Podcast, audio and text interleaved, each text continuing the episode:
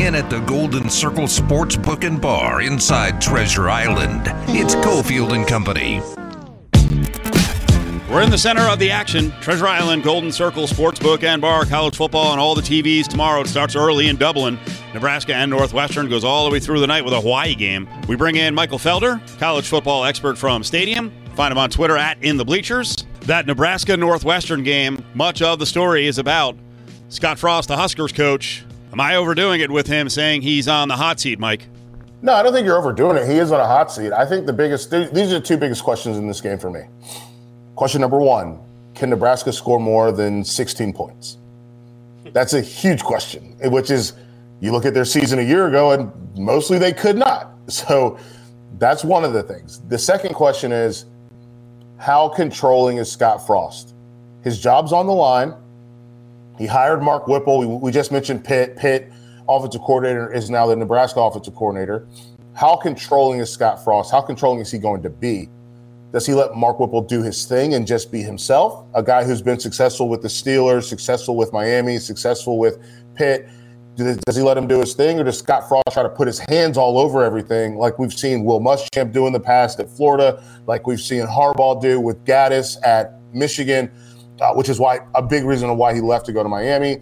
So, how controlling is Scott Frost going to be, especially with his job on the line? There's two ways to go with this.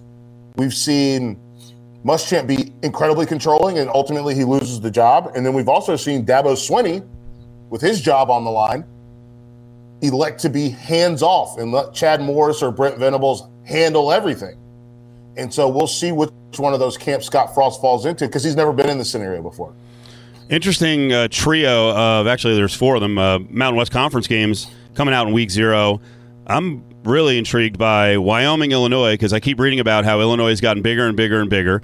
Um, I don't really love Tommy DeVito as a starting quarterback, and I will just tell you from watching Wyoming in this region, Wyoming plays physical football. They may be small, but they're willing to go in there and smack you in the face. And this, uh, right now, is about an 11 point spread. I'm not sure that Illinois can blow out Wyoming.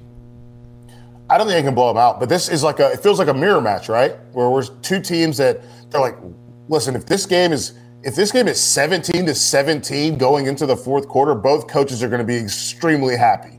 They're like, yeah, this is this is the way I like football. This is what I like. This is what I got into this industry for. So I think that as Illinois gets bigger and bigger and bigger, we're seeing the steps that Bielema is taking to get to where he was at Wisconsin, and we're seeing it kind of come into practice. I want to see what they look like. I can't wait to see what they look like actually out there on the field running around. And then on the other side, Wyoming, there's there. I, I, hate to use the word scrappy, but Wyoming for me is a team that knows who they are. They have an identity. They understand who they are. They took some transfer hits, which is tough, but the reality for them is they know that they're going to go out. They're going to have one guy that rushes off the edge that they kind of let freelance. Everybody else is going to make good gap fits, and they're going to play solid football. Now, if you're Illinois, can you move them around? If you can move them around, then you can maybe blow them out. But if you can't move them around and these guys are sitting in those gaps, and you're going to be punting a lot, just like they they're going to be punting a lot. So this is going to be a really interesting football game. I can't wait to see um, uh, how they use Luke Ford, the tight end, in this scenario because he is super talented. I feel like he's been underserved, um, both between going to, I believe, Georgia and then coming back home and then not getting the transfer waiver and having to sit out and having to do all this stuff. So looking forward to seeing all those things kind of play themselves out. But this is a mirror match. This is two teams that want to play good defense, run the football, be physical, and we'll see what this looks like. I feel like a two score game feels like a little bit too much. Michael Felder's with us at In the Bleachers. We're doing a college football preview. Week zero is on the way. What do you think Jim Mora Jr. is going to do at UConn? They're catching 27 going out to Utah State. This is a roster that I don't think anybody who likes the roster at UConn. Oh, I you know I'll tell you this. UConn fans were going crazy because they got a lot of Power Five transfers, and I can tell you from the team I cover, UNLV. UNLV got a lot of Power Five transfers. You know, Iowa State, Florida State, big name schools. They've come in Tennessee with Harrison Bailey. They're not all starting. So this this notion that the Power Five guy who drops down to Group of Five is automatically a starter is good enough or better than the existing players. It's not always a lock. So I don't know what all these. He got like ten or nine Power Five transfers. I don't know if they're all in there playing a lot of time for Jim Mora Jr. Yeah, they law they left for a reason. And the reason was they weren't good enough to play, or they didn't get along with the coaching staff, or they didn't listen. And those are all. I think those are three different three different silos, but the rea- those are three realities. And if you don't listen to this coaching staff, why would you listen to the, no- the next one? Which means you're probably not going to get on the field. If you weren't good enough here, what makes you think you're going to be good enough here? Because all these guys are still good. And then the other one is you don't listen and you don't do what you don't understand the concepts that you're being taught. You're not going to magically start to understand the concepts once you get to a different school. So yeah. for me, I, I, think that we've seen some success from the portal. We've seen a lot. We've seen a lot more um, misses than we've seen hits, and so it's going to be interesting. Like everybody's not Jordan Addison, who I think will end up being a hit at USC. Most of these guys are like they're Michael Felders, and guess what, man? I just stayed at UNC and not played because if I went somewhere else, I probably wasn't going to play either. So it's just it's going to be interesting to see what it takes. I, for me, I'm really I'm a Logan Bonner fan. I'm looking forward to watching him play. I think that I mean the number is huge. It feels big for them, but the reality of it is is I think that they're a team that once they figure out who they're throwing the football to consistently, they're going to be really really good offensively. We start early in the morning with Dublin, and then we get the greatest thing in college football, which is the chase game for gamblers and late night college football fans get to watch a home game, Hawaii, and it's Vanderbilt. So, you know, Vandy needs to start getting in the right direction. They're actually laying nine. This one opened at like one or two during the summer, and people have just pounded it up. And Hawaii's got a you know a weird situation. Todd Graham was there. It was a it wasn't a disaster wins loss wise, but culture sucked. Timmy Chang takes yeah. over, but we don't exactly know the, the roster real well and what he's got to work with. Well, they had so you want to talk about transfers? Goodness gracious, they had a lot of guys just kind of leave that program. And even when you go and look at the depth chart, it's like, or you look at the roster, I'm like, this is a little bit shorter than uh, most other teams' rosters because they, they they're fielding a full team for them is still interesting. So uh, when I look at Hawaii, obviously, um, we're going to see what Brady is it Brayden Schager or Joey Yellen. One of those two guys are probably going to end up being the starter at the quarterback spot. We're going to get to see, uh, like, I want to see them throw the ball around. I want to see what Timmy Chang can do. This is his first time as a head coach. That's going to be really, it's not easy to do. And I was talking to my buddy Stephen Hartzell today uh, over at Learfield, and he was, he mentioned Mike Wright for Vandy. He thought the reason Vanderbilt could be better this year was Mike Wright at the quarterback spot, offering a little bit of mobility and the ability to push the ball down the field. Now, who's he going to push the ball down the field to? No clue. Absolutely none at all. So I asked him, why will Vanderbilt be better this year than last year? And he goes, well, I think better is probably they win three games instead of two games. But when you look at Vanderbilt's schedule, have you seen their schedule? Ooh, buddy. They better make some hay in September. Because they got Hawaii, Elon, Wake. Wake is a team that's an interesting one because Sam Hartman is obviously out indefinitely with um, a non-football related injury or non-football related issue. So hopefully he's healthy and he's he's doing okay and they play NIU. NIU can beat you because they're going to NIU. So Hawaii, Elon, maybe NIU, maybe Wake. So maybe they can get those four. But then they go Bama, Ole Miss, Georgia. Maybe they can beat Mizzou. That might get them to five if all goes well. And then South Carolina could be the swing game if they can get those other five games in the tank. South Carolina could be a swing game for them. But the reality of it is, I mean, they got to play Georgia, they got to play Florida, it's this is a this is a tough road to hoe for um, for Vanderbilt if they want to get past the two three win mark. Barrett Sallee, another college football expert, in previewing the Big 12, said uh, this conference is nine deep. They're all going to knock each other off. Uh, no one's going to get to the college football Final Four. Oklahoma's the favorite. Texas is next. Who else do you like? And do you agree with Barrett that no one's going to make a run where they're going to be in a position to make the Final Four? Yeah, I don't think so. I don't think I don't think the Big 12 is going to get a team in this year either. Um, I, I, like Baylor a lot. Uh, I talked to Dillon Doyle. There's one of their uh, team captains, starting linebackers. They're going to be stout up front. Front seven is going to be stout, and you're right. These guys are going to play. They play hard football, and I'm very curious to see what TCU looks like under Sonny Dykes. They got a potential first round wide receiver. Max Duggan is back at the quarterback spot, so they're going to be a team that's going to be dangerous. And you throw in Oklahoma. Brent Venables mentioned it. He said it off the top himself. He said being a head coach is different there's a bunch of stuff that he's like learning on the job. There's things he didn't know. He said it's like drinking from a fire hose. And so that'll be interesting to see how Venables, Lebby, Dillon Gabriel, how those guys all work together to, to make sure the offense stays popping, but also how Venables fixes his defense. So that'll be interesting for me. Texas, I'm I'm not a believer at all. I, I like not even a little bit. And I'm sorry, but they need to prove every single thing to me every step of the way because I do not buy it. I do not believe it. I I've watched Sark as a head coach. I've seen him be a head coach. He's a he's a seven win coach. Hmm. And if you go back and look at their games, they went five and seven a year ago. There were a couple games that could have went either way. People keep pointing to them having a top 20 scoring offense. I was like, yeah, but if you have to score 50 something points to beat Kansas, you have other problems with your team. and so, listen, their lead, do you know how many sacks their lead sack getter got a year ago? Two and a half. Oof. Yeah. You can't win college football games that way. It's not going to happen. So, it's it's I'm just I'm just not a believer in in Texas at all. Let's finish up this college football preview of week 0 and the season with this question about coaching.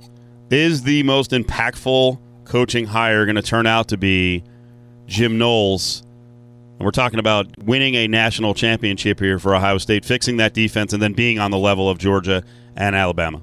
Have you been stalking me? Sometimes I do. yeah, yeah. I think he's. I think he's the best. I think this is the best hire in, of the coaching like off season. I think he changes this football team into something that's incredibly dangerous.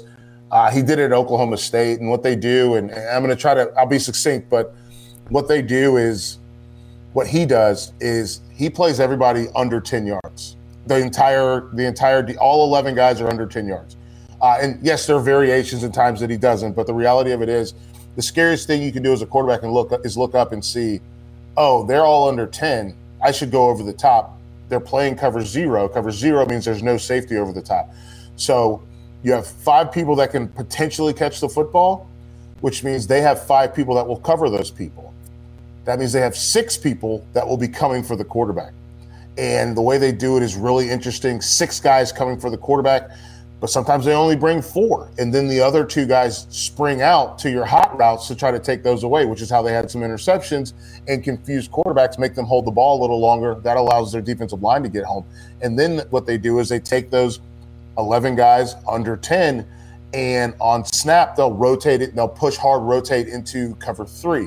Okay, this is completely different than cover than cover zero. Now it's cover three, and they have umbrella coverage over the top. So when you think you're going to chuck and duck, they've got a safety that's over the top that's ready to take that ball away. So I really love that about them. I think with Ohio State, it's a mentality change. They for so long have been a team that lived off Joey Bosa, Nick Bosa, Chase Young that was the catalyst that that got their defense going.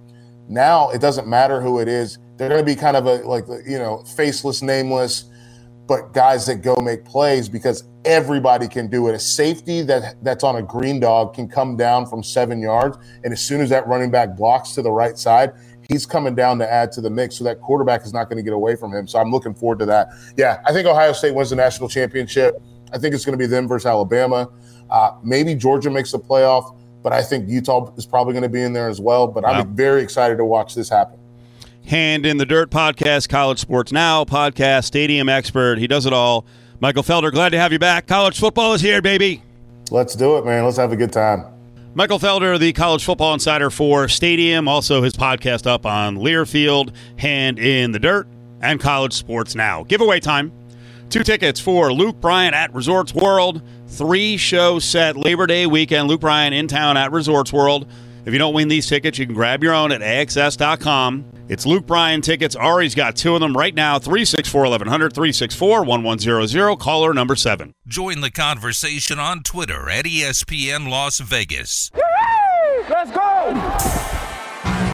The 4 o'clock football frenzy on Cofield and Company. Company.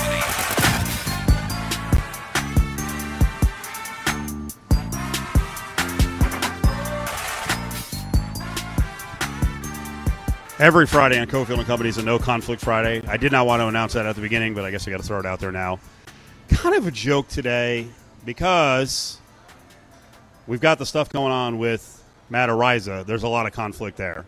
He's got serious allegations being lobbed his way from back at San Diego State, and it doesn't look like he's playing tonight. He is at the game for the Bills, but Matt Barkley was punting in warmups. One of the backup quarterbacks. Yep. Why would you punt? It's a preseason game. Just go for it. That's it. a good point. You know what I mean? Just go for it. on It's a fourth down. meaningless game. How would that be? How crazy would that be with betting lines? You know, obviously everyone's betting into conventional thought. Hey, they have a punter, and then all of a sudden before the game, no punter, and they're going for it on every fourth down. Uh, I, would. Yeah, that's interesting. Be cool, right? There's a lot of people. I don't, I don't know if that would be. Uh, Oh, in game would be jacked up. Have to be some quick adjustments. Right. But even with Barkley, who knows if he's the guy punting? I mean, he, he might average 18 punt or 18 yards of punt tonight. It's dropped down to five from six. Why Carolina's wouldn't you? favored, Why wouldn't you just experiment with like a lot of your fourth down plays, even with your backups? I, I mean, I would, or not even just like experiment with your fourth down plays. Just screw it, go for it. It's an extra snap. Be more aggressive on third down. Who cares if you lose the game? Be an interesting way to run a game, and like, it's because here's the other thing too. I don't think people realize like how much experimenting goes on in the preseason. I saw a lot of people. I think it was week one or two of the preseason where Brian Daboll declined a penalty so that he would force the other team to kick. And everybody was like, "Why would he do that? This moron! He is oh, oh, oh. like no, like he clearly just wants to get his team back on the field. Doesn't care what happens. It's practice. Same thing here. Just go for it on fourth down every time. Be a lot of fun. Totally down with that. So no conflict Friday. We got the Araiza stuff going on. We've got Stephen A. calling out Schefter. We'll get to that in the five o'clock hour over Aaron Donald and labeling his helmet swinging as assault. And then we saw a real battery at a high school football game in Mississippi. A high school football game in Mississippi. And the initial videos I saw of this weren't great, but a lot of people in the stands at this game got some pretty good video. The sound's not great, but I'll give you the root of how this started. So there's there's a football coach, I think from Vicksburg. No, check that. Was it Heidelberg? Heidelberg. Get it right. High school. Yep, Heidelberg. There's a lot of bergs here. Uh, there is a lot. Of He- Heidelberg High School, sitting in the stands of another game, and I, I think he's, I think he's lit. I'll say, allegedly like drunk cool- because like, he oh, like, he's acting like an idiot. So he's up in the stands. He's around the fans who are actually watching this game. He's he's not part of either high school. I guess he's just out watching high school football. Scouting, maybe baby. scouting. Maybe well, he's hammered, I think. So I don't know how much scouting he's doing, but he just starts yelling about the one team losing, and you gotta you gotta listen in here, and we'll explain what happened. But this starts a clash. Get your ass kicked by four eight If you gonna come over and watch that football game, shut your damn mouth. Come on out the parking lot, where my ass be? So you hear it. You're getting your ass kicked by a 4A school. Drops the B. Then another guy's like, if you're gonna, you know, act like an idiot, get out of here. And the guy's like, I'll whoop your ass. The original guy who was yelling, and the other guy's like, all right, let's go out to the parking lot. And then from there, he said, "You come on down to the parking lot." they're both pretty big guys. The football coach is a pretty big guy. He he starts walking down the stairs. The other guy turns his back because he's like he is fully intent on going out to the parking lot and fighting. But then the mistake here was the the aggressors coming down the stairs gets too close to the other guy, and the other guy's like he bumps him, and he, he's like right up against him. The other dude, I like he's got a he must have been a wrestler in the past because he grabs a leg and then he grabs two, and he gets a double leg and drops him on these metal bleachers, and that, now the guy's kind of pinned between the rail and the stairs, and like his head's at the other guy's stomach, and the other guy's just like boom with right hands, and then he's in enemy territory, so a bunch of people come in, they're grabbing the guy who came down the stairs, and not really grabbing the other guy, Yep. just letting him wail on him. Yep. And it went on for a while. And when he got up, if you watch him walking down the stairs, he's a little groggy. And then they got a picture of him going out, and it's like Ric Flair. Like in Ric Flair's final match in about a, whatever, 5,000 matches, Ric Flair or Dusty Rhodes, you know, when they freaking slice their head open, he has like the crimson mask down his face, all because he decided he is a varsity football coach, all because he decided to go to another game, probably get lit, and starts yelling about a team getting their ass kicked, and then is like, yeah, let's fight. Like, bro, you were not ready to fight. Of course, his name It- is Jimbo. It is what Jimbo Howell? Uh, Noel. Noel. Jimbo. Jimbo, Noel. Noel. I thought, like, look, I thought if you were going to start something, it was a really lame attempt. Because, like you said, he just kind of walks into a takedown and, and puts up no resistance in any way, shape, or form, gets wrecked, and then gets escorted out and loses his job. You know what I mean? Like, it was L. I didn't see the update. Uh, the update on this. I thought he did. I, mean, I could be wrong. Let me. Uh, okay, don't quote me on that. I could have been. I, I could be wrong here, so do not quote me on that. Okay, he was an assistant during the 2020 season, so it sounds like he was not the, an assistant currently when this uh, when this went down. I think he's gotten a head coaching job since. Oh, I think he's okay. a head coach in another school. So now they're going to have to make a decision. How important is this guy? Because unfortunately for him, you're on video, dude. Yeah, but Steve, this didn't happen on the field, under the lights. And if we've learned anything from Aaron Donald, it's that this has to transpire on the field under the lights for this to be a serious offense. You've never played the game, Steve. You don't understand. I'm not saying I can fight in public because I've been punched in the face and had bottles thrown on my head, and a lot of times it's a lack of awareness or being the aggressor and not like fully scoping the area. But that, this guy did, like I said, I don't think he, he was of right mind, and he thought he was going to go down and intimidate the guy because he's a big guy. But the other guy was big, and the other guy's like, "All right, you're going to close space and body me up. I'm taking you down." Man, he couldn't get up. Once he was down, he couldn't get up, and he just got walloped, and the crowd enjoyed it. Yeah, I don't think he was. Uh, I don't think he was all the way there. Should he be fired? I'd say yeah, Pretty bad behavior. especially if you're. Look, I know this is sports and football in the South. If you're going to be around young kids, which he is, if he's going to be a high school football coach, you can't have your you can't have your high school football coach, your head coach, doing this kind of nonsense. Cofield and Company will be back in minutes right here on ESPN Las Vegas. I got a plan every time I get up to the line based off of what you're doing. Then I put my Terminator mask on. And if you right here in, in, in front of me, I drop down to scroll three ideas of something that I want to do based off of, and this is pre-snap. Plan B kick in based off what you do. If you in front of me and I make you feel like I really want to get inside and I really show you everything that, that looks like I'm getting inside, you got to respect that. And if you don't, I'm going to go inside. It's time for former Oakland Raider and NFL insider Stanford Routt on Cofield and Company. moving past the halfway point of the show here on a Friday. We close out the Monday to Friday slate of this show at Treasure Island, Golden Circle Sportsbook and Bar. That was Davante Adams on the way back, and I want to jump right into that with Stanford Routt, the former Oakland Raider defensive back. Stanford, how you doing, buddy? Pretty good, pretty good, man. How you guys, man? Happy Friday to you. Uh, we are super happy Friday because we got college football tomorrow, week zero. So I'm completely stoked about that. What uh, Davante Adams was saying there coming in about having a plan at the line and then making adjustments. Kind of explain that. I know it sounds very basic, but uh, is that every receiver? Is it only the special receivers? And then how do you counter that as a defensive back? Oh wow, it's funny that you say that, and and just hearing that the rain, the words raining from the late great Willie Brown, my DB coach for several years while I was an Oakland Raider, just ring in my head. And I simply say that because every time you get up to the line of scrimmage, you have to have a plan. So what Davante Adams is saying is that based on what the corner is going to be doing, whether it's outside leverage, inside leverage, he has to have a plan as to how he's going to set that corner up. Whether he's going to fake outside and go inside, whether it's going to be vice versa, where he whether he's going to fake inside and go outside. He's got to have a plan as to how to beat that DB. You can't just line up and just say, "Oh, well, you know, run past the guy." It's not that simple. So he definitely is a technician. We all know that, and due to him being a technician, he knows exactly how he's going to set you up, and you do that by having a plan before you get up to the line of scrimmage. Stanford, what's the flip side of that? Because you, as a defender, right, you're more reactionary. You've got to react to what's happening in front of you. He lines up. He knows what the play is. So, what is your plan of attack as a DB who doesn't know what they're going to throw at you? Well, my plan of attack is based on my leverage. It's based on knowing exactly where my help is. Do I have inside safety help? Do I have safety help over the top? Am I in zone coverage? Am I in man coverage? Things of that nature. And based on me knowing all of that, I now know where my weaknesses are. I know where I'm vulnerable at. So if I have lower safety inside help, I can be hard on the outside because I know that he's going to be running to a low hole player, should I say a linebacker in the short middle field, a safety deep middle field, things like that. So you have to have a plan based on your leverage, based on where you know that you're going to be vulnerable at, based on where you know you have the weaknesses of the defense, of the coverage at, and things like that. So there's never a time where you should get up to the line of scrimmage as a guy on the edges and simply just be out there playing like you're like you're in sandlot ball. What were you best at? Were you a man or a zone guy?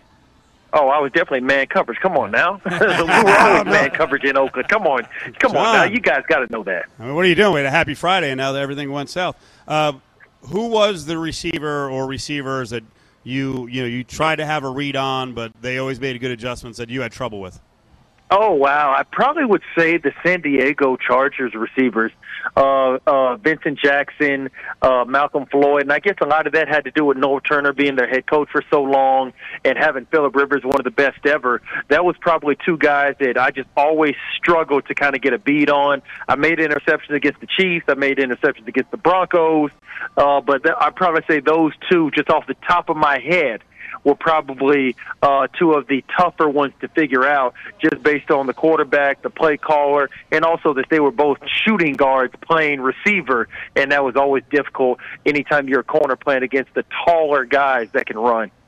I got to ask you about Ryan Clark this week, a former NFL defensive back who's moving into the media, and he was doing a podcast, and he had Derwin James on, and he made a comment about uh, Hunter Renfrow. James did and Clark responded, well, "Really? Like that guy's tough? He's one of the top receivers, the the the, the little accountant." And Derwin James is like, "Turn on the film, bro."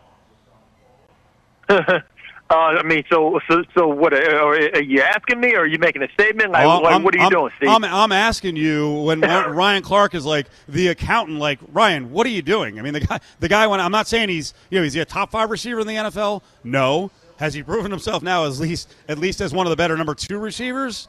Um, to kind of diss him like that, I thought was a little ridiculous. I think I think Ryan is looking at it from a standpoint of who he could probably beat in a street fight, or somebody that he could go ahead and take their head off if they're coming across All the right. middle. So when you're thinking of a Hunter Renfrow, who's obviously not that big, he's miniature in stature, but he's quicker than a hiccup. I think Ryan Clark is looking at it more from a how he's not big enough to be quote unquote tough. But I think Derwin James is looking at that from a different standpoint. So I think RC is probably just more so looking at it from that masculine, from that girth type of standpoint as far as if you're big, then you have the ability to be tough. And if you're not that big, then you have the inability to try to be tough if uh, in, in, in all regards. Really quickly, uh, correction. He called him the encyclopedia salesman. Oh, the encyclopedia salesman, Yeah, not, not an yeah. accountant. I'm, I'm, I'm sorry about that. By the way, I like you asking me. You're like, are you making a statement or you got a question here, bro? Let's go. I mean, yeah, like I mean, Hunter Renfrow does not look. He does not look physically imposing. No, but neither did Wes Welker. Neither did Deion Branch. Neither did so many slot receivers that have come through this league and been very, very successful. So I understand where RC is coming from. When you look at Hunter Renfrow, he does look like an accountant. He looks like you know somebody who would do your taxes. But you put that guy on a football field, you put him with a good quarterback, and you look at some of the routes that he runs, where he runs, where he has three different moves all within one pass route. That right there is what makes him very tough to guard. And and aside from what RC said. Yes, Hunter Renfrow was a tough player. Did you see that tackle that he made when he was on punt return and the Raiders were not lined up correctly against the Los Angeles Chargers on Monday Night Football, and he ran over there to go ahead and break the pass up when the punter tried to uh, throw it to the gunner who was wide open? That is what makes him tough. I, I would also think Stanford. I mean, because I'm watching the video right now, it would kind of be insulting in a weird way to Derwin James because he's telling him this guy's a challenging receiver, and Ryan Clark's like the little encyclopedia salesman. He's telling him, "Yeah, man, like I go up against him. Watch him. I find him a challenging opponent." Yeah, and yeah, and, and the thing is, because of RC and because of his stature, being a Super Bowl champion, playing for the Pittsburgh Steelers, because of Derwin James being one of the best safeties in the league, just now the highest paid safety in NFL history, being to several Pro Bowls ever since he's you know got drafted out of Florida State. Because of that, that's what gave him the ability to be able to go ahead and challenge RC on that. Because if that would have been a lesser player, they may would have still agreed with Derwin James, but they may not would have actually said that, disagreeing with Ryan Clark the way that they did. But because Derwin James being the stature that he is, he's kind of like, hey, bud, I don't know really what you're thinking about. I don't know what you're talking about, but turn on the film. Hunter Renfrow is a tough receiver, and because it's coming from the mouth of Derwin James, everybody is forced to go ahead and accept that it's true. Whereas if it would have been a lesser player, they may not have challenged Ryan Clark on it, or even if they would have said it, they may not have. Uh, the fans, the media, everybody listening to it may not have been an extreme believer of it. It's Cofield and Company on Friday, Golden Circle Sportsbook and Bar. Stanford Routt is on. And there's many reasons we have ex players on. You guys bring a perspective that certainly we don't have at the highest level playing in the National Football League, which I wanted to apply on a couple of fronts here. First of all, joint practices. We're watching the reports from the joint practice, and I didn't get to go down there because I was covering UNLV during the week. And I'm seeing New England media people, I'm seeing Las Vegas media people just raving about the Raiders receivers against the Patriots defensive backs, like to the point where you know you would think the the Pats are just completely pathetic. Can you explain what goes on in joint practices sometimes? That Oh, that man. may that You may put yeah, I mean, but but it may put certain people at a disadvantage depending on what you're running. If it's one on one drills, if it's seven on seven, like everything you see in a joint practice isn't true football. I wouldn't go. Yeah, I, I, I'd go. I, I- I'd go ahead and agree with that. Not everything is true football because you don't know exactly where that team is at within their training camp. You don't know where that team is at within their off season, where they still may be implementing different techniques. They may be implementing a certain part of their offense or defense where they're just simply trying this out to see how it works or simply trying a new a new drill, trying a new technique, things like that. So even though you may see one team dominating, it could simply be because the other team is simply trying something that they have not tried all preseason, all training camp, and this is their time to go ahead and get that work in. So obviously you want to dominate. You want to play well in those joint practices, but it is not always what it seems as far as if the New England Patriots would have played the Las Vegas Raiders in week one. Not later on in the season, but in week one, it may not be that dominating fashion because we all know Bill Belichick is usually a couple steps ahead as far as his preparation, knowing what his players are good at, making sure that they do well, and make sure they get better at the things that they lack in. So it could be a myriad of reasons as to why one team dominates in a joint practice other than it just simply be that they're the better team. Let's use your player experience on this one. We're seeing a lot of players come to the defense of practice helmet swinging by Aaron Donald, saying, "Well, it's not a game, and we shouldn't police practices the same way we would a game." What's your reaction, to Aaron Donald whipping around the helmets in the joint practice against the Bengals? Well, that, that right there, I need to see how it started. I need to see everything that led up to it. And I simply say that because whenever you have joint practices, you're playing against another team in practice. And because of that, it could be a setting where everybody is just studying up or everybody is staying up. It's not live, it's not tackling. But see, you're playing at 70% because it's not live. He may be playing at 80%.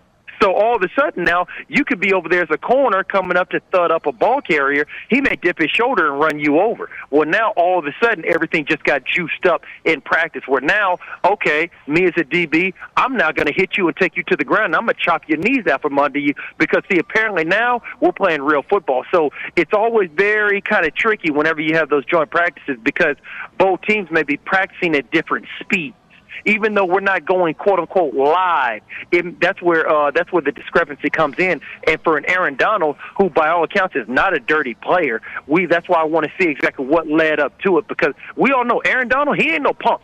You go ahead and you do something kind of sideways to him, he's going to meet you right there, and you got to come see him. So I'm more inclined to think that Cincinnati may have done something that he did not agree with, and he's simply standing his ground, or it could just simply be a defensive end, a linebacker, getting into it with the Cincinnati Bengals offensive player, and Aaron Donald happens to get caught in the middle of it, and he's just simply defending himself. So that's why to just go ahead and automatically jump on the bandwagon of, oh my God, he needs to be suspended for the whole year because he's swinging the helmet. We don't know what led up to that. We don't know what transpired before that. We don't know what preceded that. We don't know any of that. At least I have not seen any video that has just led me to that unequivocal proof as to what actually happened, and that's why I say that uh, uh, I wouldn't go as far as to say that he needs to be suspended just because we don't know what ha- really happened unless you're a part of that Cincinnati Bengals or that Los Angeles Rams practice. But what, so, what do you make of though the people that are saying, "Ah, you know what? No, no, no, no. This is different. This is practice. This is not a game, right? Regardless of the act, right? We both know he was swinging a helmet. There are people who are saying, "Oh, it doesn't matter that he was swinging the helmet. It was practice. That's I different mean, but- from a game."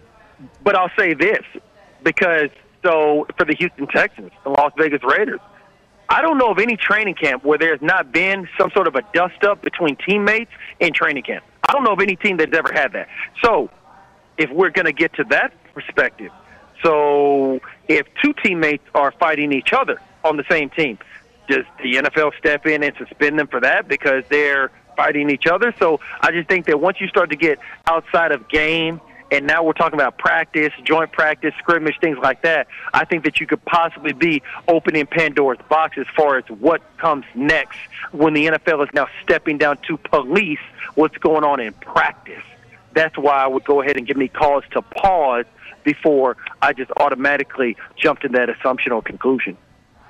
There have been some fights in, in training camp amongst teammates. Wasn't didn't Roman Askey go after Marcus Williams in the past with with, with the Raiders? And I, I know uh, was it Michael Westbrook? I can't believe I can't remember who he punched out. It was a running back, but might have, might have been Stephen What Davis. about Geno Smith? Remember, he oh, what's his face? Oh, money? that's a good point. Yeah, was the- Job Rogan, didn't yeah, the, but that, I don't know if that was training camp. That was a locker room thing or some like unpaid. Yeah, bet. I mean, guys, that sort of thing happens, and I can tell you this: most coaches don't really, really hate it because think about it. Your favorite player, your favorite team, you want them to have that same type of aggression on Sunday afternoon when they're playing against uh, an opposing team on, uh, in Week Eight. You want them to have that type of aggression, but then you want them to also not have it Monday through Saturday. That's not really how the NFL mind works. That's not how players work. They are in a zone. They naturally, by nature, are aggressive. Sometimes it's going to overflow a little bit. You got to live with that if you want them to then have that same aggression on Sunday afternoon. And I think a lot of fans want you to be a jungle cat. They want you to be a lion or a tiger between the hours of 1 p.m. and 4 p.m. Sunday afternoon, and then every other hour for the remainder of the week, they want you to be a house cat. That's not really how an NFL player is wired mentally. Yeah. Well, we're, we're familiar with it in a very uh, testosterone driven industry of uh, short schlubs. Sports radio guys get in a fight sometimes. So I've been around about 10 or 11. I've been around about 10 or 11 fights. I think I've only been physical in one, but I've seen guys speared to the ground a la Goldberg and people punch holes in doors. So it's, it's good times. We understand. We understand. In the, in, in the, uh, the heat of the battle, things happen. So it is alumni weekend here. Where are you? What's going on? All the Oh, Raiders are here. Trust me, uh, I definitely wished I could have made it out there. I'm doing my best to try to get out there tomorrow for uh, the event going on at the uh, the hotel. Where Everybody just go ahead and mingle, get to meet each other, you know, be around each other. I love events like that. So, like I said, I wasn't able to go ahead and get there this time, but hopefully, I'll be able to make it out tomorrow afternoon. Stanford, you are the man. We appreciate it, especially the uh, the background stuff. You know, the football stuff that we don't see. so now we know. You know, sometimes dust ups happen. Thank you. Thank you, guys, man. You guys be good. Be safe. Big alumni weekend. They're giving out uh, commemorative towels. I think it's a 22 towel, and uh, dozens and dozens of old timers are back in town. I saw a photo yesterday with uh, Villapiano and uh, Bolitnikov and Banaszak with Mark Davis. They're all big guys still. You know, yeah, we all shrink a little bit as we get older, but they're former football players don't get that much smaller. They're all they're all big guys. They're all towering above uh, Mark Davis. But yeah, it's a really good time, and no one does it like the Raider organization when they're bringing back the alums, the greats of the past. Uh, more college football breakdown coming up from uh, Golden Circle Sportsbook and Bars. We'll get to uh, one of John's favorite picks of the week is Vandy in the late game is going to be at Hawaii. Join the conversation on Twitter at Cofield and Co. It's Cofield and Company's Eye on Sports Gambling. I'm gonna kill your bookmaker. I'm gonna rip his throat out. I will step on his throat until the man chokes. Let me tell you how. Winners, winners, winners, winners, winners. Free, free, free, free, free, free. Do you have a bet on the Niners or something involving Trey Lance? Because you were crowing a bit before the show about how poor Trey Lance has looked in the preseason. Oh well, I bet him under ten. So after the first game, we were in four or five for like I don't know, fifty yards and a touchdown, or as the stupid term is, a tutty. I was worried. Now I know he stinks. I'll be good. I don't think he's going to be terrible, but I think being super bullish on the Niners winning, you know, like 12 or 13 games and winning the division, I don't know. I don't see it. And I, and I have a lot of respect. Little Shanny is brilliant. So, like, if anyone can make You've it come work. around, huh? Well, he doesn't win all the time. He's a You were brilliant. resistant. He's a brilliant offensive mind. Well, You were resistant. He's a brilliant offensive mind. I don't know that they're great personnel people in general. They have to win. Right. They got to win at the highest level, and they've made a decision here to kind of pull off the scab. And I think it's going to take a little while before they can run the kind of offense they've been accustomed to running. Even with Jimmy G, Jimmy G is better right now than Trey Lance. Oh, I agree. Now that may change in four games. Maybe he gets used to it. They figure out his strengths. You know, they they're a great running team. Um, you know, all that. The, the funny thing is in the offseason, all that stuff with Deebo, like I don't want to run the ball anymore. Like, dude, you have to. Mm-hmm. We have Trey Lance at quarterback. We have to use trickeration. You're an awesome weapon. You have to do it. And he got incentives in his deal that pay him to be a running back. No, I look I, for me when I so I bet them under ten because that's a number in terms of win total that tells you that's one thing. It's Kyle Shanahan. and I think that's overvalued. Like Kyle Shanahan's really good at his job. I echo everything that you're talking about. But to trust Trey Lance, who in five appearances, I think it was, in two starts last year, did not look great, and has looked uneven and inaccurate this year in these preseason games as well. To now say, no, this team's got to win 11 or more games. Like, mm, sorry, I'll pass. Give me the under, and I well, give me the under. I took it. College football week zero tomorrow starts in Dublin, early our time, nine nine thirty in the morning, Northwestern Nebraska. Late night, Mountain West Conference team is in action. Hawaii, we love these late night games against Vanderbilt out of the SEC. Vandy has jumped from a small favorite to over a touchdown. I think people are making a mistake here.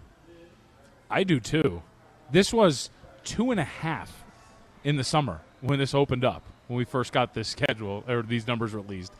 Now we're at nine and a half because Vanderbilt, like, I don't know what. I get it. Like, look, Hawaii's roster is kind of in shambles and it's a really bad situation, and it looks like they're going to be a relatively bad team. At the same time, uh, your guy Brad Powers he had a great stat the other day when we were when I was filling in for yesterday. Uh, it is a farther it is farther for Vanderbilt to travel to Hawaii than it is for Nebraska to get to Dublin. It's not the easiest trip in the world to make, and we're talking about a a program that has been among the worst in the country and in the SEC, going on the road, and now you're saying not only should they be favored to win, to lay nine, eight and a half, and say yeah you got to win by nine, ten points. That's that's a lot, man. Vandy was terrible last year. They were at everything. Uh, they got blown out by East Tennessee State in the opener, 23-3. This is this is just SEC love, just assuming because of the tumult of the offseason with Hawaii that they can go down there and win a game easily. One, if you remember Hawaii's season last year, they wound up losing to the Rebels. They actually had a pretty decent season. They weren't. They, they didn't win two games. They were pretty good. Now Todd Graham was a jackass. Well, they also And- lost a lot and, of guys. and they but they they lost a lot of guys. But they bring in two transfer quarterbacks and they have a quarterback returning. I might argue that all three quarterbacks for Hawaii are better than the starter, right? For Vanderbilt, I don't know. Is Vanderbilt going to make some big jump up this year? No, I mean like so. Their to win me, total, this is to me this is this should have th- they probably had a right about a three point game, and then you start factoring in you know the travel and everything else. It's an even game, and now with Hawaii, you're getting nine nine and a half. There, I mean, there's some odds makers around town that said they made this either Hawaii slight favorite pick or Vandy like minus one. But and and there's one part of the reason the move happened too is there was one very respected group out there that released Vanderbilt minus six and a half, so it just got steamed up and everybody's chasing it. But screw that, man. I'll take nine and a half, and if it gets to ten, I'll I'll dip my toe back in and take ten with Hawaii. And also, I would also I would ask your thoughts on this.